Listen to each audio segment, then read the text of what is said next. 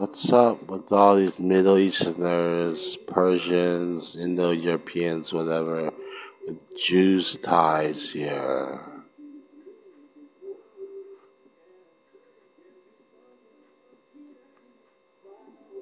What's up with District Attorney, police officer fathers here?